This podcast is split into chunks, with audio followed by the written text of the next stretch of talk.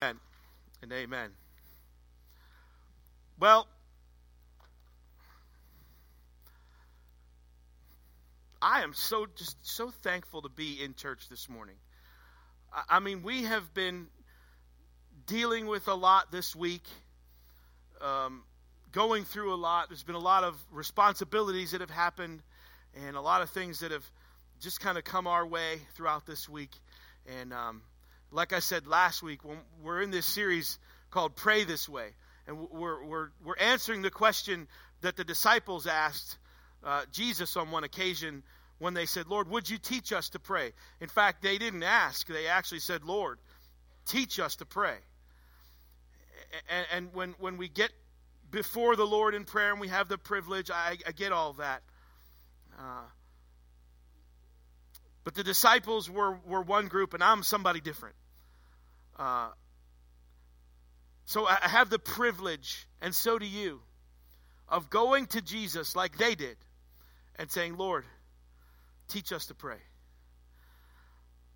And, and, and I look at those words that say, Lord, teach us to pray. And, and I, I get it. They were asking him, teach us how to pray. But I think some of us, if we're honest before God and honest with ourselves, we need God just to teach us to pray, to do it, to do the action. Because we're not. And, and it's like God, almost God, remind me to pray, teach me to pray. God, what do I need to be doing as a believer? And He says, Well, these are some things you can do. And prayer is one of the privileges we have. Okay, God, well, then teach me to pray. Teach me to do that. And then we can we can look at these disciples and when they said that, you know, the prayer that we could pray, you know, can you can you just imagine if we were to go to Jesus and say, Jesus, in our current situation, in our current world, what's going on before us right now, because that's what they were doing. They were seeing all these miracles, they were seeing things happening right before their eyes, and they saw the way that Jesus uh, went about his business, his kingdom business on this earth. Remember, they, they saw him. Would, he, would, he would be up before they were, and he would go and pray to the Father, and then miracles would happen. When Jesus would pray, then live out his ministry, they would be able to see Jesus and saying, Well, he was up before us praying. And now there are miracles happening. People are getting healed. People are getting saved. People are finding hope, health, healing. They're finding all kinds of things in Jesus because he took the time to pray. And the disciples would see that and they would say, Well, man, well, we're living through this time with you, Jesus. Teach us how to do this. Teach us to pray. And what a prayer we would have right now as a nation, as a people. When you say, Lord, I, I don't even know. The disciples, they wanted to know. Teach us to pray. We don't, we don't know. We don't know what we're doing here. This is all new to us, Jesus. The disciples say, I see what you're doing. Lord, teach us that. When we don't know what to do, when we don't know what to say, like, you know, Lord, help me, help me, Holy Spirit, teach me to pray. It was the cry of the disciples. Remember back in Luke chapter 11 when he when he those words were spoken to Jesus, God, Jesus teach us how to pray. Teach us to pray. And now Jesus answers that request in Matthew chapter 5. If you have your Bibles, your apps with you this morning, we're going to be in Matthew 5 and in 6. He gives so much insight to the answer, and Matthew sort of breaks it down. And he begins in these verses earlier. Jesus responds to the disciples' cry, teach us to pray, and he responds, pray this way. chapter 6, verse 9 through 13. Pray this way Our Father. And we talked about that, Our Father. We spent some time there in the first few weeks. Our Father in heaven, hallowed be your name.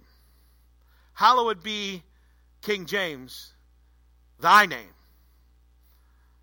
How many love the King James Version? Can I see it? Would you admit that to me this morning? A few, right? If it was good enough for Paul, it's good enough for me, right? These are the jokes, y'all. If you're not laughing now, it's going to be a long three hours. Hallowed be thy name. Your kingdom come, your will be done on earth as it is in heaven. Oh. Give us this day our daily bread, and forgive us our debts as we forgive our debtors. And do not lead us into temptation, but deliver us from the evil one. For yours is the kingdom, and the power, and the glory forever. Amen. How many know it is difficult not to stay here for three hours and preach through that whole thing? Somebody said, Preach, Pastor. I heard it. No, I didn't hear it. I didn't hear it. somebody said, Amen. I did hear that. I want to look at verse 10 this morning, and uh, if you'll highlight that in your Bibles, it's okay. That's where we are. When, when Jesus, we're in this series called Pray This Way, and in verse 10, we've walked through these first few verses in the last few weeks, but now we're up to Your kingdom come, Your will be done on earth as it is in heaven. And so, what have we learned so far? I'll just a quick, a re, quick recap. Our Father, right, is always good. Always good we learn that we are his children and we learn that there's some things if we have father father drama father issues in our life there's some things that we need to work through in order to be to say to God and to accept the fact that he is our father our abba father our daddy the one that sees us through this life the one that takes care of us the one where we can crawl up next to him when we need to the one where we can get correction when we need to church are you alive this morning but we pray to God and we know, we know that He's always good and that we are His children. And we don't pray to, to sort of get God to change his mind. We don't pray to sort of twist God's arm and say, God, we, we really need your help here. We don't pray to change his mind. We actually, when we pray, we actually get our mind changed, right? How many have experienced that from time to time? we learned that He is Yahweh, that He is everything that we need, right? We learned that last week more than just answering prayers for stuff. Uh, he is the thing that we actually need, that God is what we need. Instead of asking for this long list of things, we need to ask for more of Him. And we learned that last week. There's nothing we need more than our need for God.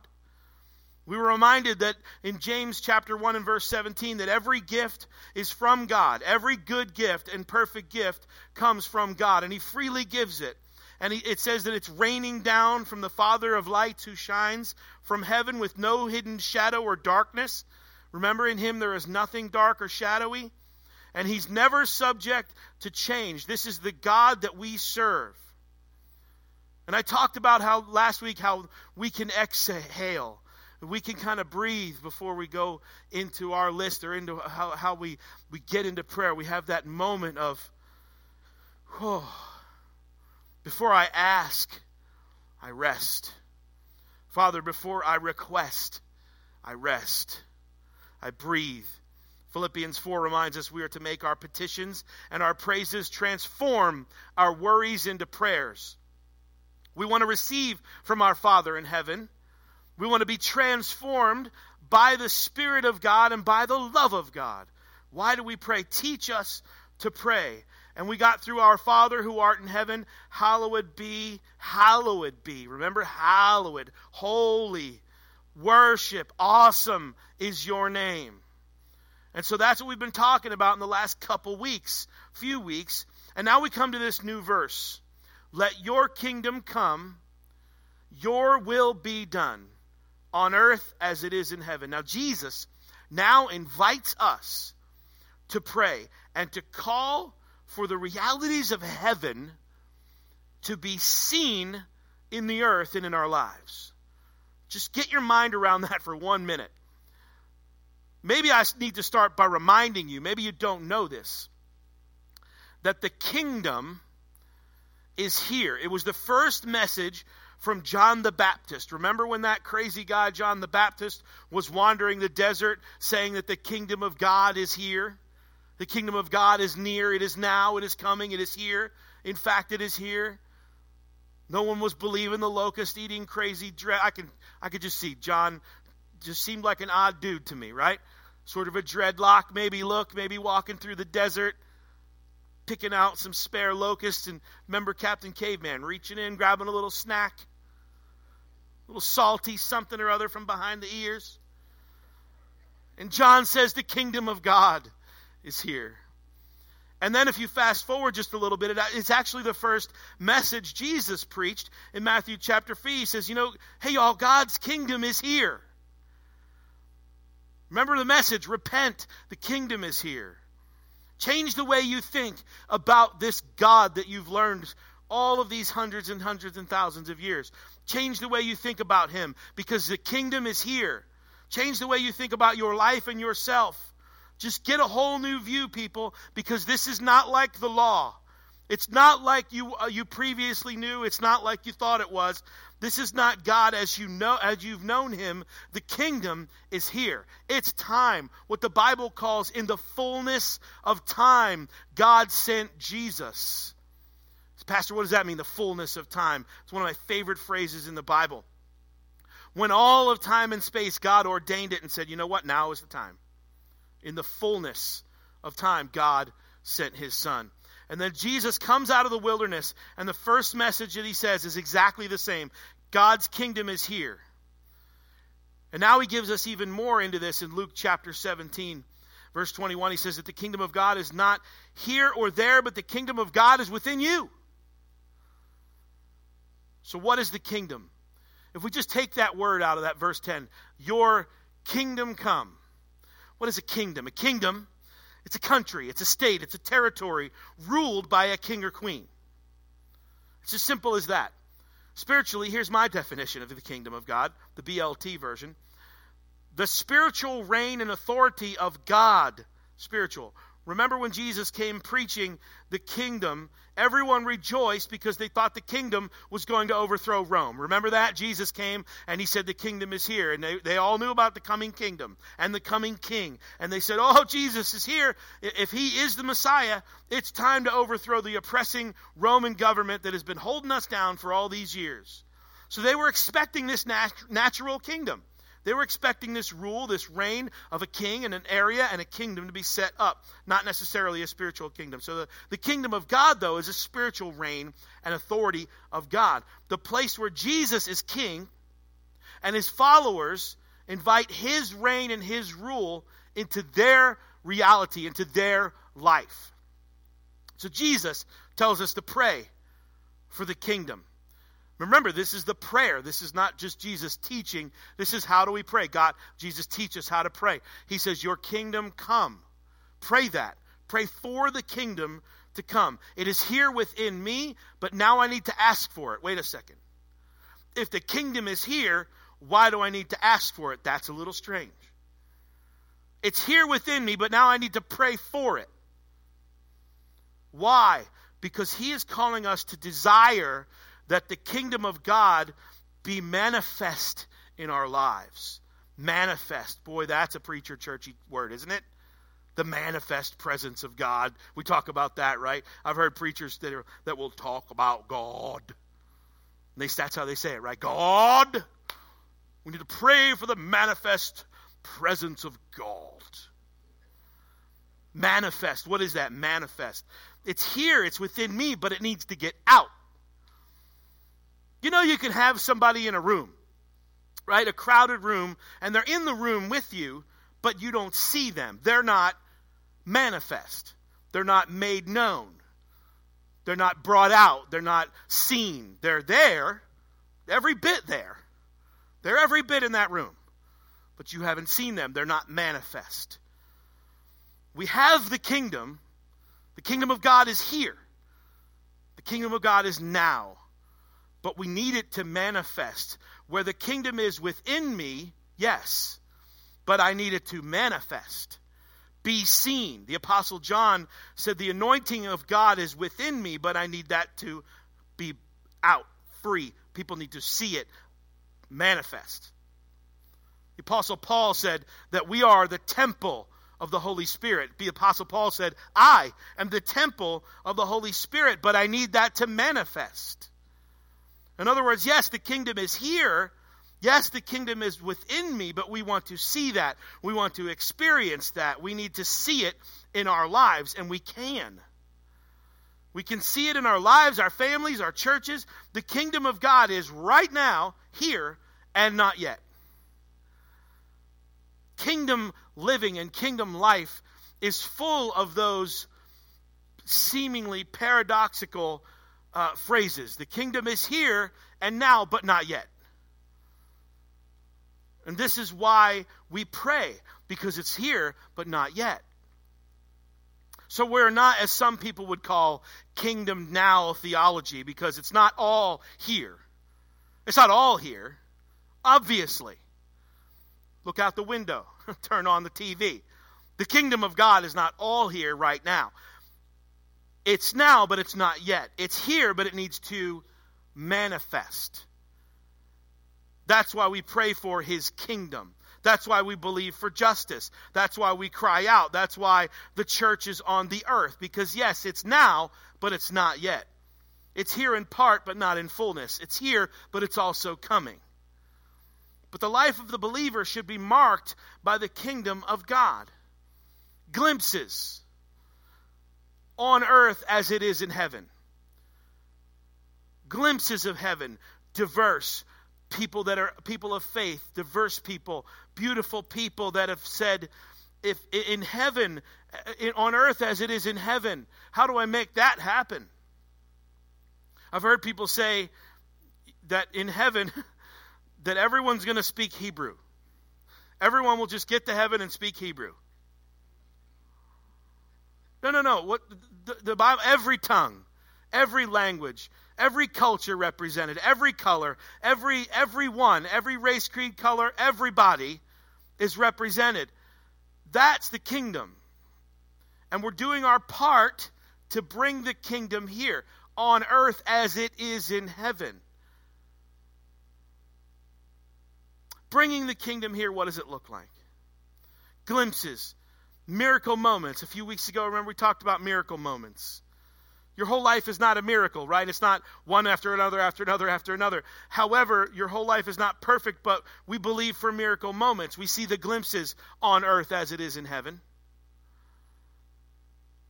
Prayers that invite God's rule and reign in our life is this our your kingdom come, your will be done. Your kingdom come, God, you reign, you rule. You you are in charge of my life. Your kingdom come and be manifest so that on earth we will see glimpses of heavenly things. You putting that together this morning? Pray for your kingdom to come, your reign, your rule in my life. Your will be done on earth as it is in heaven, so that when the kingdom reigns and he reigns in your life, it can be manifest and set out to the world so that they will get glimpses of heavenly things on earth as it is in heaven. That's the kind of prayers I want to pray. That's the kind of prayers that Jesus invites us to pray. Wild, crazy, bold, dangerous sometimes prayers. That would invite the cavalry of heaven to invade and infect your life and your family. Invite the kingdom. See the supernatural. God, let your kingdom come. I want to see it. I want to see it. Point number one this morning, and I only have 12. And somebody said, I only have two. Point number one what does it mean? Your kingdom come means I want everything God has for me. Not had, He still has it. I want everything God has for me. Your kingdom come means everything. I want everything heaven has for me here. I want everything, Lord, that you have for me. I accept your reign and your rule. God, I want everything that you have for me. I want God's rule. I want God's reign. I want God's lordship in my life. The kingdom is God's domain, and I'm believing for that in my life and for your life, for God to rule in your lives.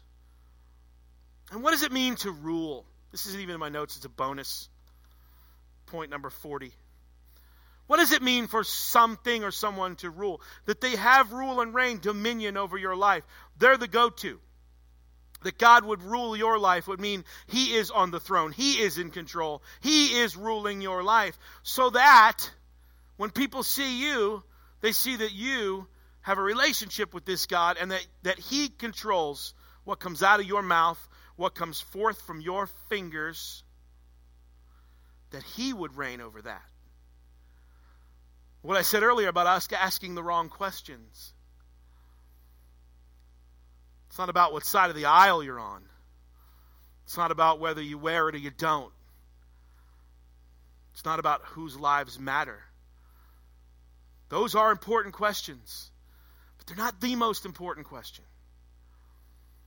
It's time for Christians, Christians, believers, those who say, Your kingdom come, those who say, God's reign and rule is present in my life, God's lordship is over my life. It's time for us to start asking more important questions. Pastor, those are very important questions. They are. Do you know Jesus? Are you okay with your relationship with God? In uncertain times, that's the most important question. The kingdom is the king's domain. And I'm believing for God, His dominion, His domain. I'm believing for His rule in my life, His reign in my life, His lordship. The kingdom of God is here, and the kingdom of God is within me, but I want the kingdom of God to be manifest. I want it to be out there. I want people to know because I trust my good Father. Our Father, right? Our Father. I can now allow Him to guide me, Him to lead me. Him to lead my thoughts, Him to lead my prayer life, Him to lead what comes out. It's important. Many people I know are just afraid to let God lead. They're still trying to do things their own way. And, uh, and, I, and my prayer is that you would allow God to lead and transform. Roman, Romans 8 tells us, and how many know, my, my favorite portion of Scripture is Romans chapter 8. Romans 8 tells us that those who are led by the Spirit of God are the sons of God. How awesome is that? It's an awesome adventure that life becomes when we submit to the leading of the Holy Spirit. The greatest reward of pastoring this church is knowing that I'm being led by the Holy Spirit of God. That's where the joy is. That's where the adventure is. That's where the peace is. Flip over to Romans for me. Just flip right over. It's just a couple of swipes.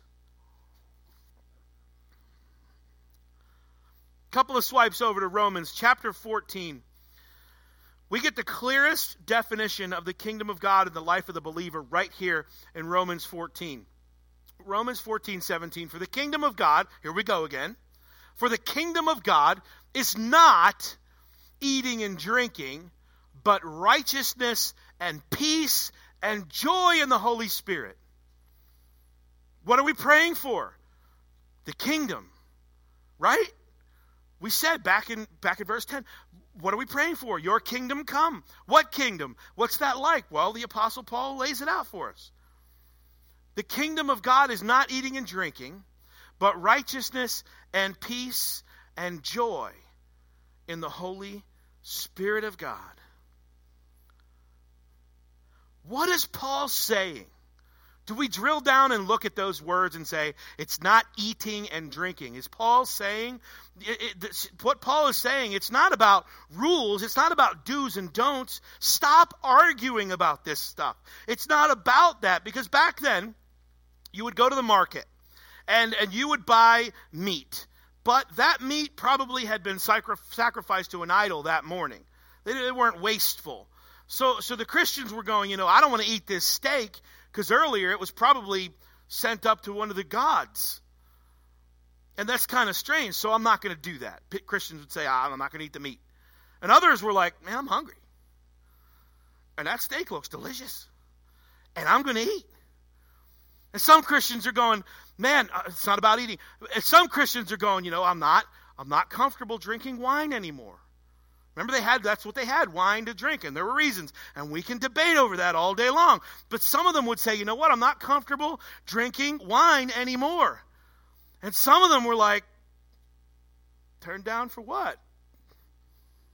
Come on, somebody. So Paul goes, you know, you're, you're getting caught up in the wrong things. That was his point. If you, if you can't eat meat, then don't do it. If you can drink wine, then he's saying, look, this is what we have, then it's not about this. Stop arguing. It's not about the rules and regulations, whether it's meat or drink. It's not about that. The kingdom of God is righteousness, peace, and joy in the Holy Spirit, not in the flesh. Knock it off. Paul says, look, this is what the kingdom is. It's asking the right questions. It's not debating over silly things. And everything is silly when it comes to saved or not saved. It's not, it's not emotion. The Holy Spirit is not in my truth. Or I should say that the argument is not just in my truth, whether I think eating is okay or drinking is okay, or whether I think this is okay or not. Paul says, no, no, stop, stop, stop. So when I say, let your kingdom come, I'm saying, God, break me out of rules and regulations and do's and don'ts. Break me out of cold, dead religion, religious things for religious sake. Y'all right? I'm saying, God, set me free to walk in righteousness, peace, and joy in the Holy Spirit, being led by the Spirit. I just wonder if, if you know anyone, none of you people, I know you polished your halos before you came here. I can see them. You're the holy ones. I know that. You're here. But does anybody you know, maybe their life look like rigid, cold rules and regulations? Or does it look like righteousness, peace, and joy? A spirit filled, spirit led life. We need to pray for the kingdom. What is the kingdom? Your walk with God? Is it a cold set of do's and don'ts? Or, or an on fire walk with the Lord with righteousness and peace and joy in the Holy Spirit? Is the kingdom manifest in your life as a believer?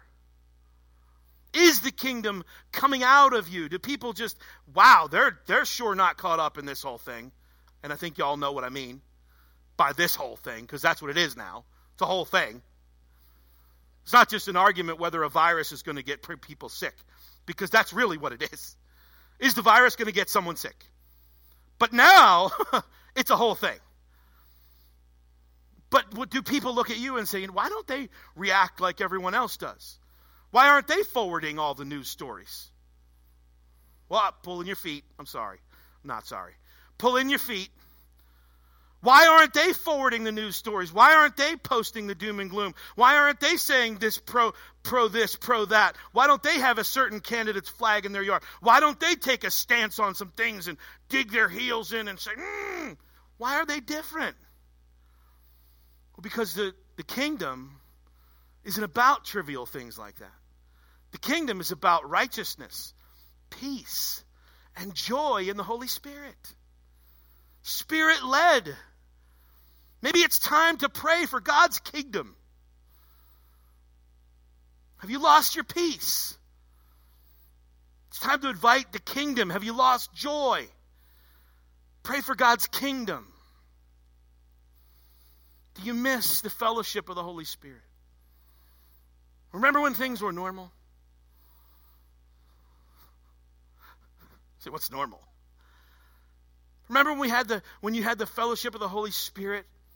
And you can kind of have that peace and just say, Oh, God, it's just nice to be in your presence, Holy Spirit. Oh, your peace, your joy, it just fills me up. Oh, let me bring, oh, peace and joy. Oh, I just love you, God, the peace and joy, the bring. Oh. They, they shouldn't be talking about my mother like that. Let me just tell them what I think send. What was that? Peace, joy, righteousness, spirit led. The fellowship of the Holy Spirit. It's time to pray, God, let your kingdom come. Every single day we invite the kingdom of God into our life. The kingdom, the reign and rule of God in our life. Not, not religious prayer, you know, like kind of rote things. Remember what Jesus said before any of this. Well, when you do pray, let me just tell you, they said, Teach us to pray. He said, When you do pray, don't just repeat things out of cold, dead religious habit. Don't just preach. In fact, Jesus used a harsh word then. He said, like the heathens do. Remember, when I was first saved, I didn't know what a heathen was, but if Jesus said, don't be like one, I don't want to be like one. Book of Proverbs said that if you don't take care of your family, you're worse than an infidel. I, I don't know what an infidel is, but I don't want to be worse than one. The heathens, the unbelievers. He said, don't do that. Pray this way Your kingdom come, your will be done on earth as it is. God, let your kingdom rule, let your kingdom reign, let your lordship, let your righteousness, your peace, your joy, spirit led, guide me, Holy Spirit, correct me, rebuke me, Holy Spirit. Y'all right? Do whatever you got to do in me, God. I am yours. Let your kingdom come. I want everything that heaven has for me to come. Your kingdom come now. Point number two Your will be done. Your will be done means I trust God's heart over my desires. Let me drill down on that. God, let your will be done because I trust your heart even over my own desires. I guess you have to start kind of with an obvious statement that's not so obvious. God, let your will be done that is to admit that God's will is not always done. Let me shock you a little bit this morning. We got to get honest. You see, there's so much of Western church, not just American church, but some in the Western church have given into the notion that everything that happens is God's will. Well, you can quickly argue that with the Word of God. Not everything that happens to us is God's will or God's plan for our life, right? God does not will for us to sin. It's not God's will for you to sin. But we do. It's not God's will, if we look at the scripture, that any should perish. But they do. Am I right? Help me out, church. It's not God's will that any should perish but that all would have everlasting life, right? But sometimes people perish. God provided an antidote in the case of sin in Christ's sacrificial death on the cross. He had a ready made remedy for every time we fall short. And we just kind of accept everything as God's will. So we try to spiritualize everything because we feel like we have to. We don't we don't have to. We don't have to spiritualize everything, but we pray, God, let your will be done. It's to say that, God, I believe that your will is not being done in this area, and I want your will to be done in this area. Personalize it. I believe there are some things in my life, God, that are not your will. Would you admit before God this morning? You don't have to tell me. Would you admit before God this morning that sometimes some attitudes in your life, some things in your life, are not necessarily what God's will is? Would you confess that before Him this morning? It's funny because we think we can hide things from God, right? Well, God, there's just this one thing. There's just this one. Well, you know what they say, God, I can't react like that. Expect me to take that there are some areas in your life, would you agree this morning, that are not God's will? But there are areas in your life that you pray, God, your will be done in my life. God, there are some things, there's some attitudes, there are some things in my life that are not your will, but God, I want them to be your will. Lord, I believe there are some issues in my life that are not your will. But God, I want your will to be done, so I'm surrendering that to you, God. And so, though at times, sometimes that that theology can comfort us. You know, it, it, really can to sort of help us trust God through challenging seasons. You know, we say, you know, well, God's in control of everything, and He is.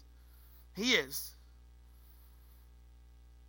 And you know, kind of understand that that we just say, well, God's ways are higher than our ways.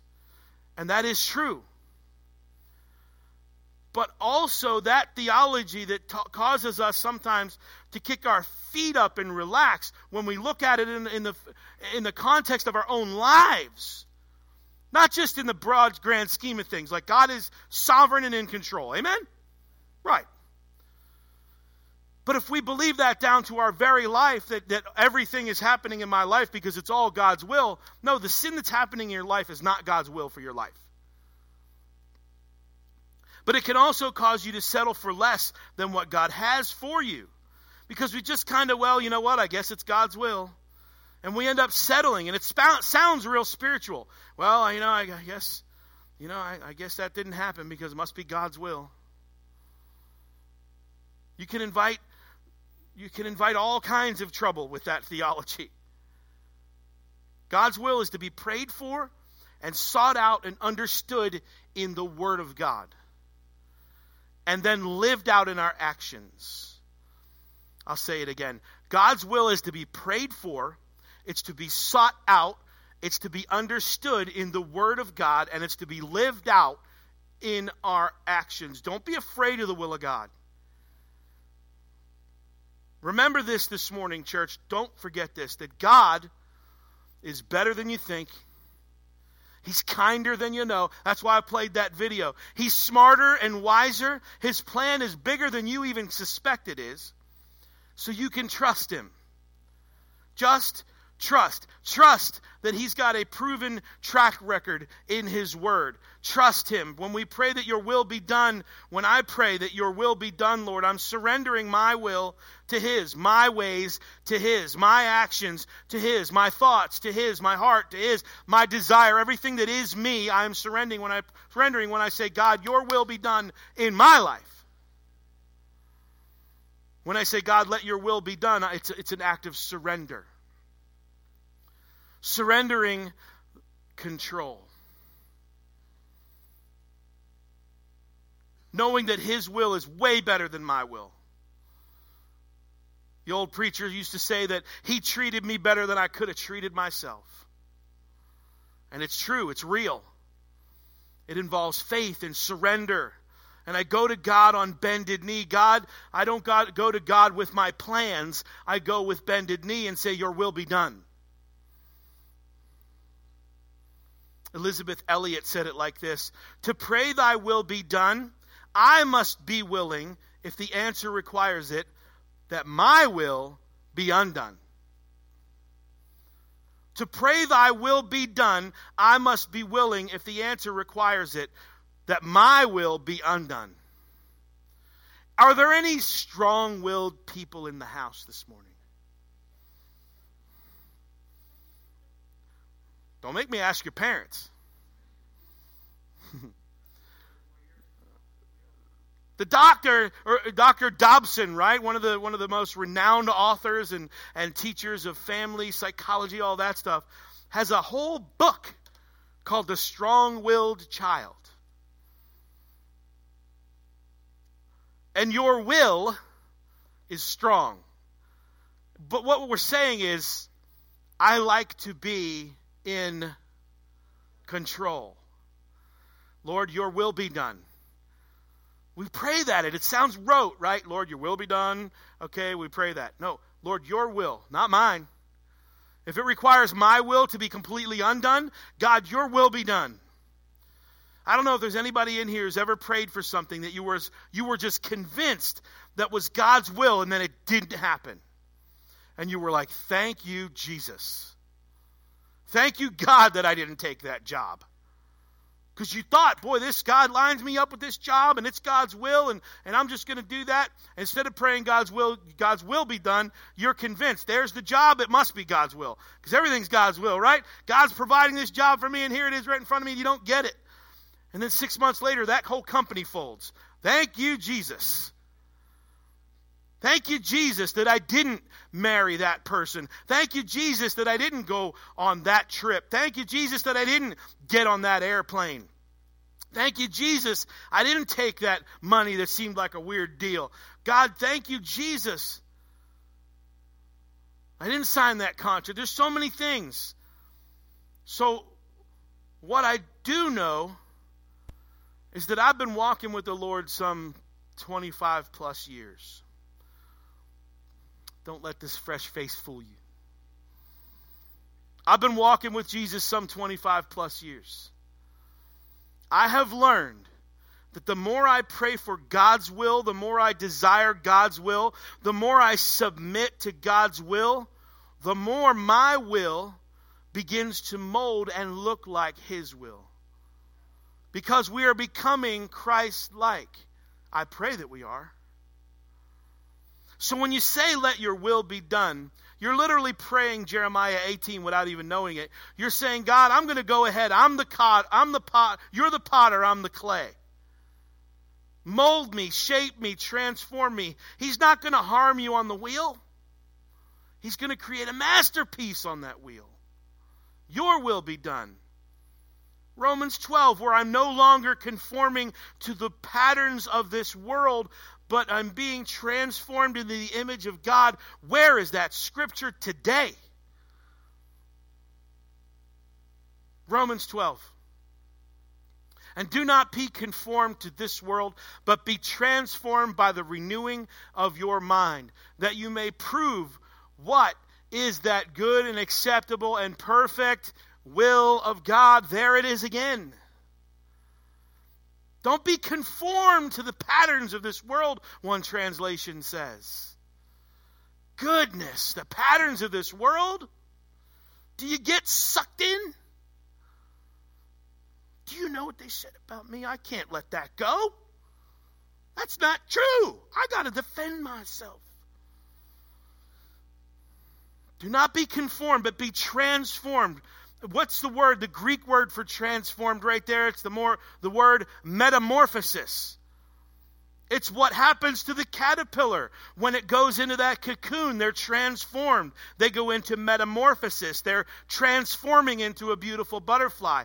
By the renewing of your mind, the scripture says, that you may prove. Now, notice this all goes back to God's will. That you may prove. Maybe a better word than, than prove might be that you may know what is the good and acceptable and perfect will of God. You can know the will of God. It's not a mystery, but it's clear to those who are willing to be transformed. I've talked to so many people, and they walk around, they're, they're so confused, and in such a fog. And I can look at it from, where, for, um, from my perspective and say, this is easy, but you have to be willing to get on the potter's wheel. And then life starts to get clearer and I've said over and over again that God's will, I stand on that and I stand by that. It's absolute. What is the will? Pray thy will be done. A lot of things on my mind, but most first and foremost, God, your will be done. I don't come to you, God, with my, God with my own ideas. I don't go to God with our own plan of scripture to prove it. Uh oh. Uh oh. Oh, God, I got this plan. Oh, yeah, it is. There's the scripture that proves my plan. No, no, that's backwards. You know the, the one that does that, right? That flips through and decides that they're randomly going to decide what, what scripture they're going to live by. And they go, God, it's your will that this Bible opens to my life verse. And here it is. And you know what it said, right? And Judas hanged himself. Okay, God, speak to me through your word. I know you're going to do it. It's your will. And boom, no whammy, stop. Go there therefore and do likewise. That's not how it works. Uh, I don't go to God with my plan and then try and find something to back my idea up. Remember, the disciples did that. They got mad at a group of people and they were like, hey, you know, Jesus, uh, the Bible, Elijah called down fire and Jesus, we should probably do that. They found a promise and the book of James and, and the early Jewish, Jewish church did that. They were praying. And James goes, "Yeah, but we're not getting answers." Well, that's because you're not you're not matching your your will to find things in the old scriptures to meet your your outcome. You're praying with wrong motives. Be transformed by the renewing of your mind. Think about different things. Renew your mind. Be led by the Spirit. And say, Lord, your will be done on earth as it is in heaven. Surrender. Be transformed. And pray that God's kingdom come and his will be done on earth as it is in heaven. It's a beautiful prayer that Jesus is leading his disciples through how to pray. It's a beautiful blueprint. But God, let your kingdom come. God, I got a lot I want to talk to you about, but first and foremost, God, forget all about that right now. God, let your will be done. Let your will be done. I just want whatever heaven heaven has for me, even more than my own desires. And that's where the Holy Spirit moves. That's where there begins to be a flow between you and God, and the Holy Spirit gets involved. And that's where faith and that's where instruction and correction and clarity. So, Father, that's our prayer this morning. Let your kingdom come and let your will be done. Would the church agree this morning by saying amen? Would you stand?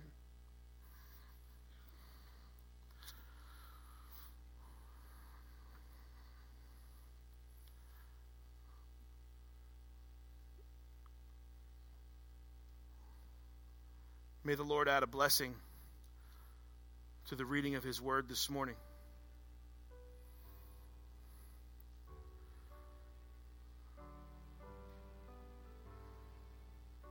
And as we take some time to, to, to reflect on what we just heard, for the, the translation of the Holy Spirit to your heart, would you bow your heads with me this morning?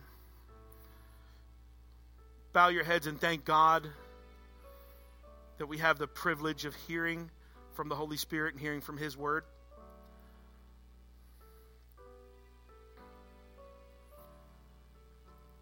So many things are, are running through our minds, Lord.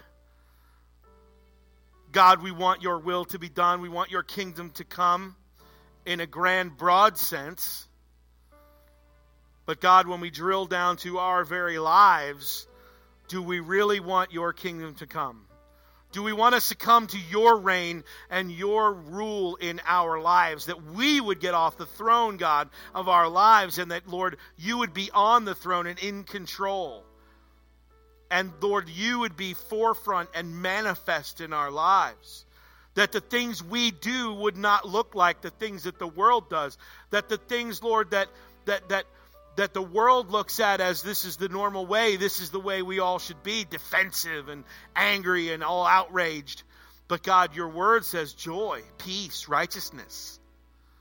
That we are to be transformed by the renewing of our minds if we want to figure out what your will is for us.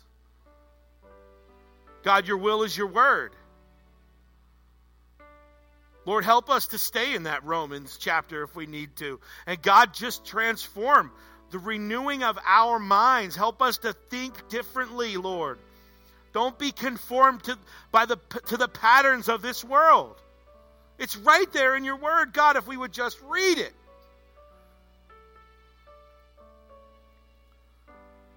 I'm thankful, Lord, we don't have to go through life trying to figure you out, but you reveal yourself in your word. It's right there. We just need to read it. So, Father, we pray your kingdom come in our lives, be manifest, your will be done if it means us surrendering our will and undoing our will, we may have had a great trajectory for our lives, but it's not what you have for our lives. If our will needs to be undone for yours to be done, God, give us the, uh, the, uh, the obedience to recognize that this morning. That we would step off the throne and let you rule and you reign and your will be done. And God, give us glimpses of heaven when we do that. Your will be done on earth as it is in heaven. Everything in heaven comes under your command. And God, help us to realize that we find in your word in Ephesians, Lord, our struggle is not against flesh and blood It's not about the arguments. It's not about, Lord, whether we eat or drink trivial things. Our struggle is not against people. Transform our minds, God. Renew our minds.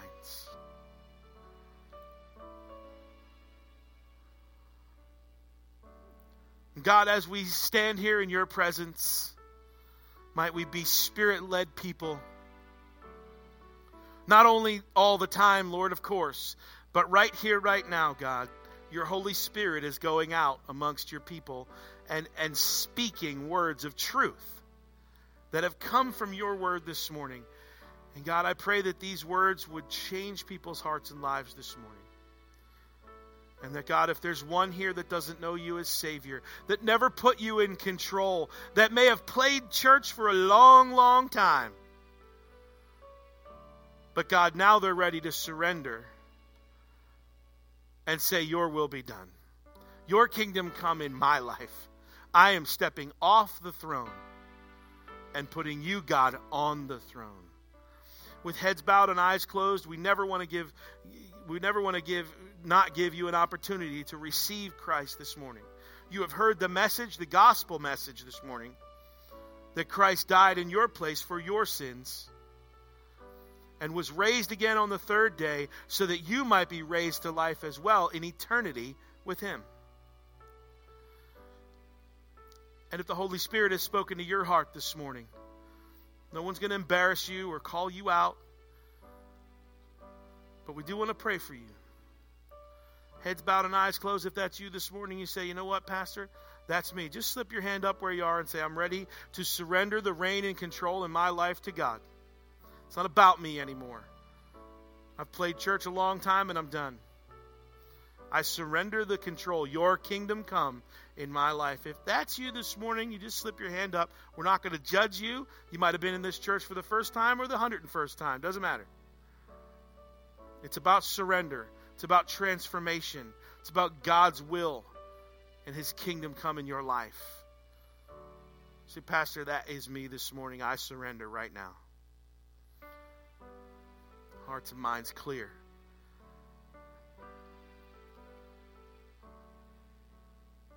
God, before you, I would want to pray a blessing over your house and over your people this morning and over this sacred place. And this is Scripture. Pray this. The Lord bless you and keep you. Make his face shine upon you and be gracious to you. The Lord turn his face toward you and give you peace. May his favor be upon you on a thousand generations of your family, your children, their children, and their children. And may his presence go before you and behind you and beside you and all around you and within you. He is with you this morning. In the morning, in the evening, in your coming and your going, in your weeping and in your rejoicing, he is for you. May his favor be upon you. God, bless these people and bless this house as we surrender to your will. We ask in Jesus' name and for his sake. And everyone said, Amen and amen. God bless.